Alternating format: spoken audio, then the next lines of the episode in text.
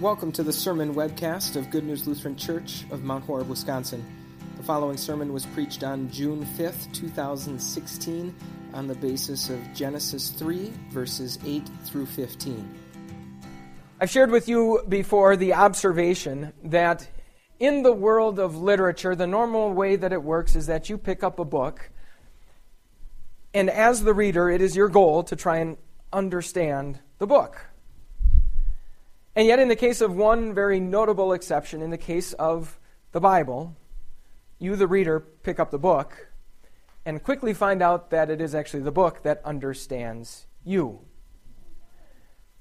I've been a fan of that observation for quite a while now, and I, I can't help but think that the part of God's Word about which that statement is most true is the Word of God that's in front of us today, these verses from Genesis chapter 3.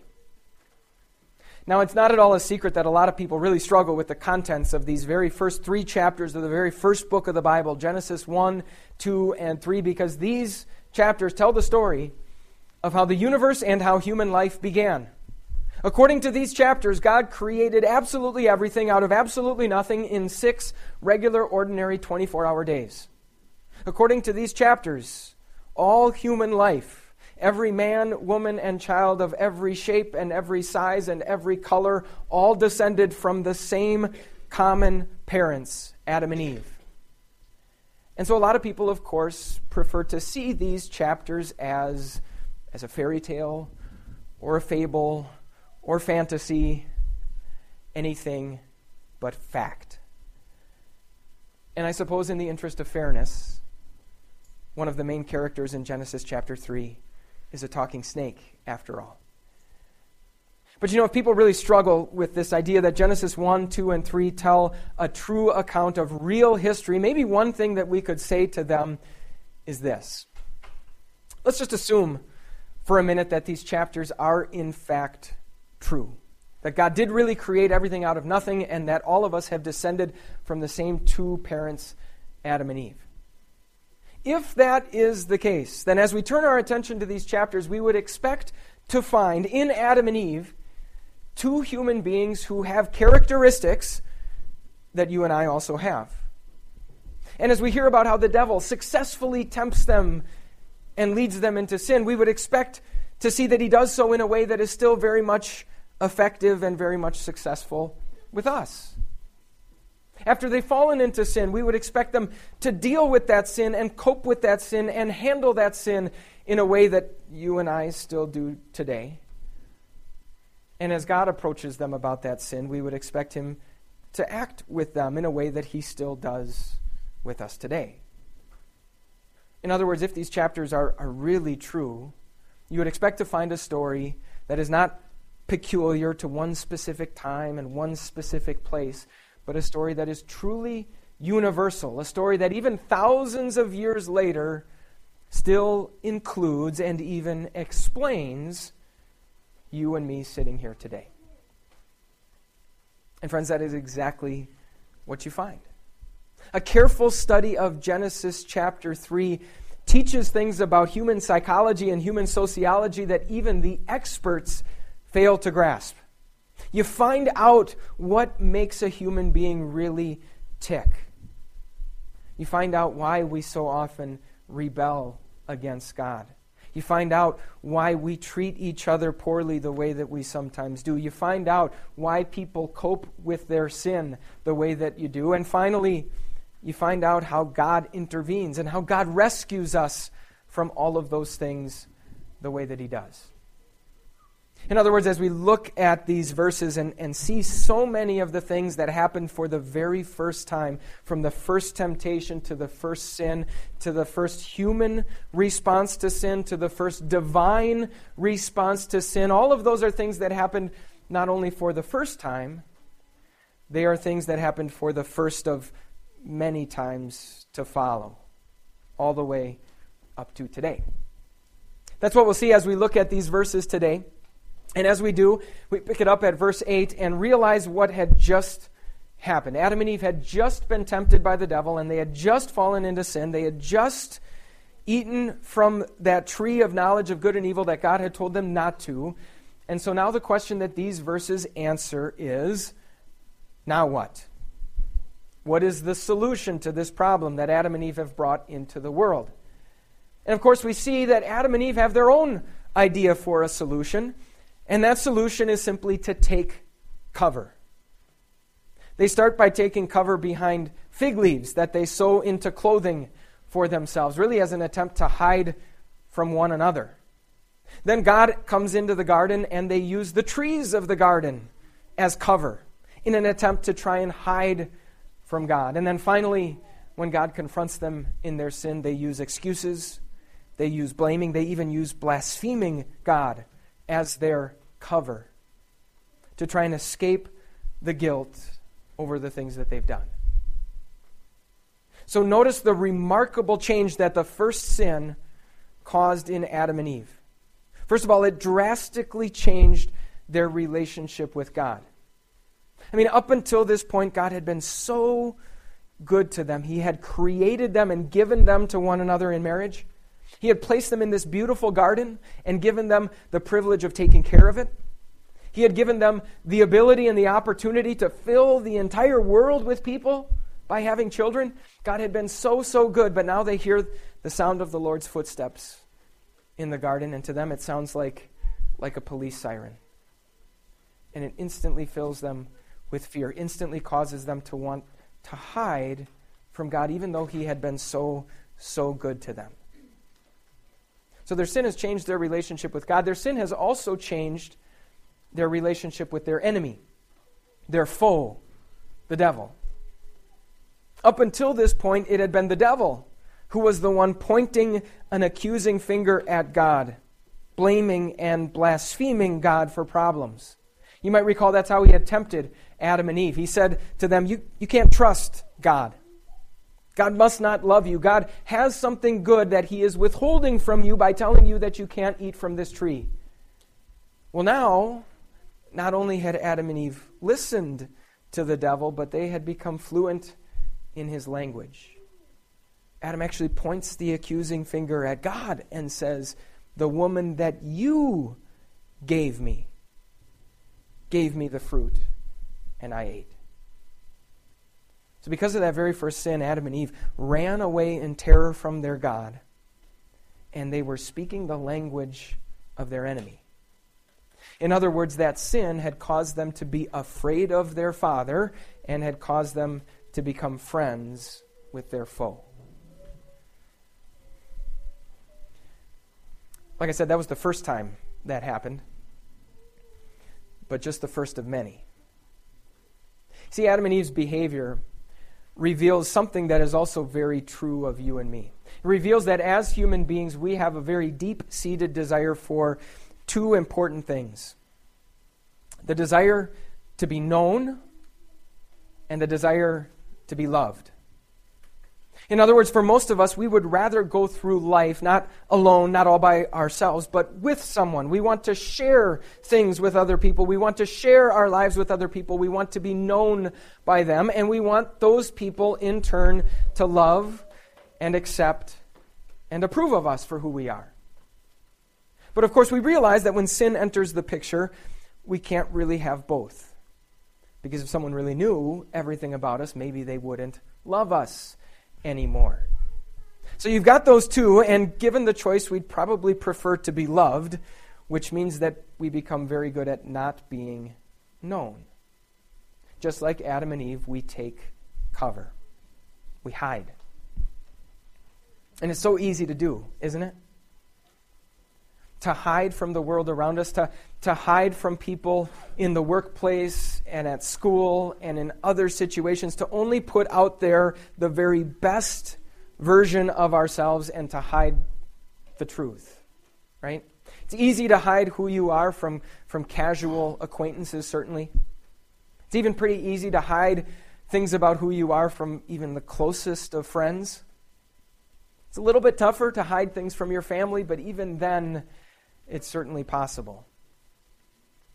I mean, is there a more terrifying thought for any of us than if all of our acquaintances, all of our casual connections would suddenly know everything that right now only our close friends know? Or what if suddenly all of our close friends knew everything that our family knows? Or what if our family knew the things that only we know? Or what if everyone knew everything?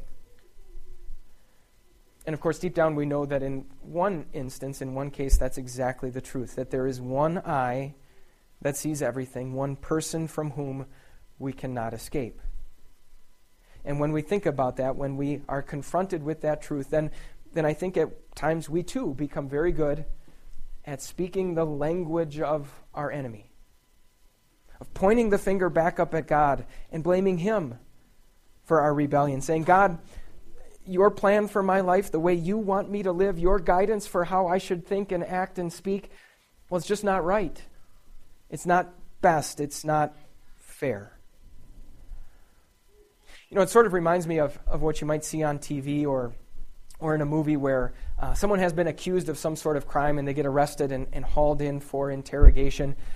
And the individual knows that he's guilty of the crime, and the detective who's questioning knows that he's guilty of that crime. And so the detective is constantly and repeatedly trying to say to him, you know, it'll just be easier for you. It'll be better for you if you would just fess up to what you've done, just cooperate and confess your sin.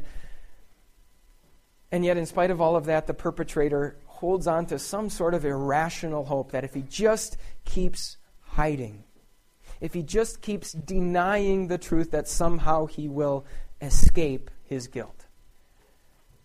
That's what happened for the first time with Adam and Eve. But, but again, that was just the first of many. It's what our sin does to us. It makes us afraid of our Father and makes us friends with our foe. And so, thankfully, God stepped in. Can you put yourself in God's shoes? For a minute after all of this blaming and excusing had been going on. There they are, the three of them Adam, Eve, and the devil. And they have made it very clear that they were allied with one another together against God. And so the three of them should have been like people standing before a firing squad in front of the almighty ruler of the universe. Boom, boom, boom. One, two, three. Let's start from scratch, is what God should have done and could have done. But instead, God says, I'm going to rearrange things here. I'm going to reshuffle this deck. I'm going to rearrange the pieces on this chessboard, and I am going to bring Adam and Eve back to my side. He looks right at the devil and he says, I will put enmity between you and the woman, and between your offspring and hers. He will crush your head, and you will strike his heel. Maybe you know a little bit about that passage. It's kind of a big one in the Old Testament. It's actually God's first declaration of war against the devil, and it's also the first indication God's, God gives of how he's going to go about winning that war. One of Eve's own descendants, one born of a woman, would eventually crush the head of the devil, defeat the devil for all mankind, even though it would come at great cost and great pain to himself. That verse, Genesis 3, verse 15, is actually the first promise of Jesus, the first promise of our Savior. Now, you might look at those words and say, I don't know that I see it. Why would God be so cryptic? Why would he be so vague? Why didn't he just come out and say, Jesus Christ will die on the cross for your sins? Well, as we look at this promise, we realize that God gave Adam and Eve exactly what they needed in that moment. Not anything more and not anything less. No, he didn't come out and spell out every last detail, but, but what God did do is sort of provide almost like a, an empty bowl of a promise that over time, detail after detail could be put into. So when God said that one of Eve's descendants, one born of a woman, would crush the head of the devil, sure enough.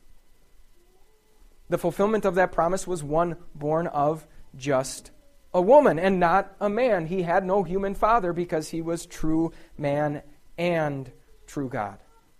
When God promised that he would crush the head of the devil and the devil would strike his heel, sure enough, Jesus defeated the devil not with brute force, not with raw power, but hidden behind weakness and suffering and apparent defeat. he would do so with his death on the cross. So God was giving them exactly what they needed no more, no less. And in fact, we find out later that it worked. After speaking this curse against the devil, God actually turned to Adam and Eve and he told them about how life was going to be different. How everything that had been so good would now be so bad. How their work in the garden would be frustrating. How childbearing would be painful. How their marriage relationship would be full of strife. What a difficult thing that would have been for them to hear. And yet they had, first and foremost, this promise. And so a little while later, Adam and Eve had a child. And sure enough, it was a boy. Do you know what Adam and Eve thought about that boy? They thought, here's the Savior. Of course, they were way, way off with that. Jesus wouldn't come for several hundred years, even thousands of years later, but it shows that God's promise had worked. God had found two people who were afraid of their father, and God had given them faith in their father. Think about what that promise did in contrast for the foe, for the enemy. God says to the devil, One of Eve's descendants is going to crush your head. But he doesn't say who, he doesn't say when, and he doesn't say where. Can you imagine the thoughts that filled the devil's head after that? As he was consumed by one question Who's it going to be? I can only imagine that he wanted to be present at the birth of every single child born after that, waiting to see if it was a boy, and wondering, is he the one? How that promise taunted and tormented the devil from that point forward. And so look at what our good and gracious God is doing. He finds people who are afraid of their father and who are friends with their foe, and he gives them faith in their father and takes all of the fear and puts it on the foe. In the garden was the first time God did that, but again, just the first of many. You see, you and I are, are so, so good of at acting like that, that person being interrogated, of, of irrationally holding on to hope that if somehow we just blame other people or make enough excuses or hide from who we really are, that somehow we can escape our guilt. And part of the reason we do it is because we often forget that there's a better solution. And so then God steps into that interrogation room to speak a word of comfort and promise to us. And he says, Not only am I not going to charge you with that sin, but I have already taken that crime you've committed and I've charged my son. I've already taken that punishment that you deserve to pay and I've taken it out on my son. And so, not only are you going to go free, not only are you forgiven, not only are you in line for a spot for eternal life, but because that sin has been paid for, no one can ever bring it against you again. No one can ever charge you with that crime because the penalty has already been paid. And as God delivers that word of comfort to us, not only does it cause us to also put our faith in our Father, just like Adam and Eve, it gives us every reason to just drop the excuses, drop the hiding, drop the blaming. Why do we need those things anymore? God has provided the real solution to our sin. In fact, God steps in and provides this, this word of comfort and this word of promise, and you and I find out that we have those two things that deep, deep down we desire the desire to be known and the desire to be loved. With our Father in heaven, we have someone who knows us better than anyone, better than we even know ourselves. And yet we have someone who loves us, accepts us, approves of us more than we could ever imagine. All for the sake of his Son, Jesus Christ. Amen. For more information about Good News Lutheran Church, visit www.goodnewslc.org.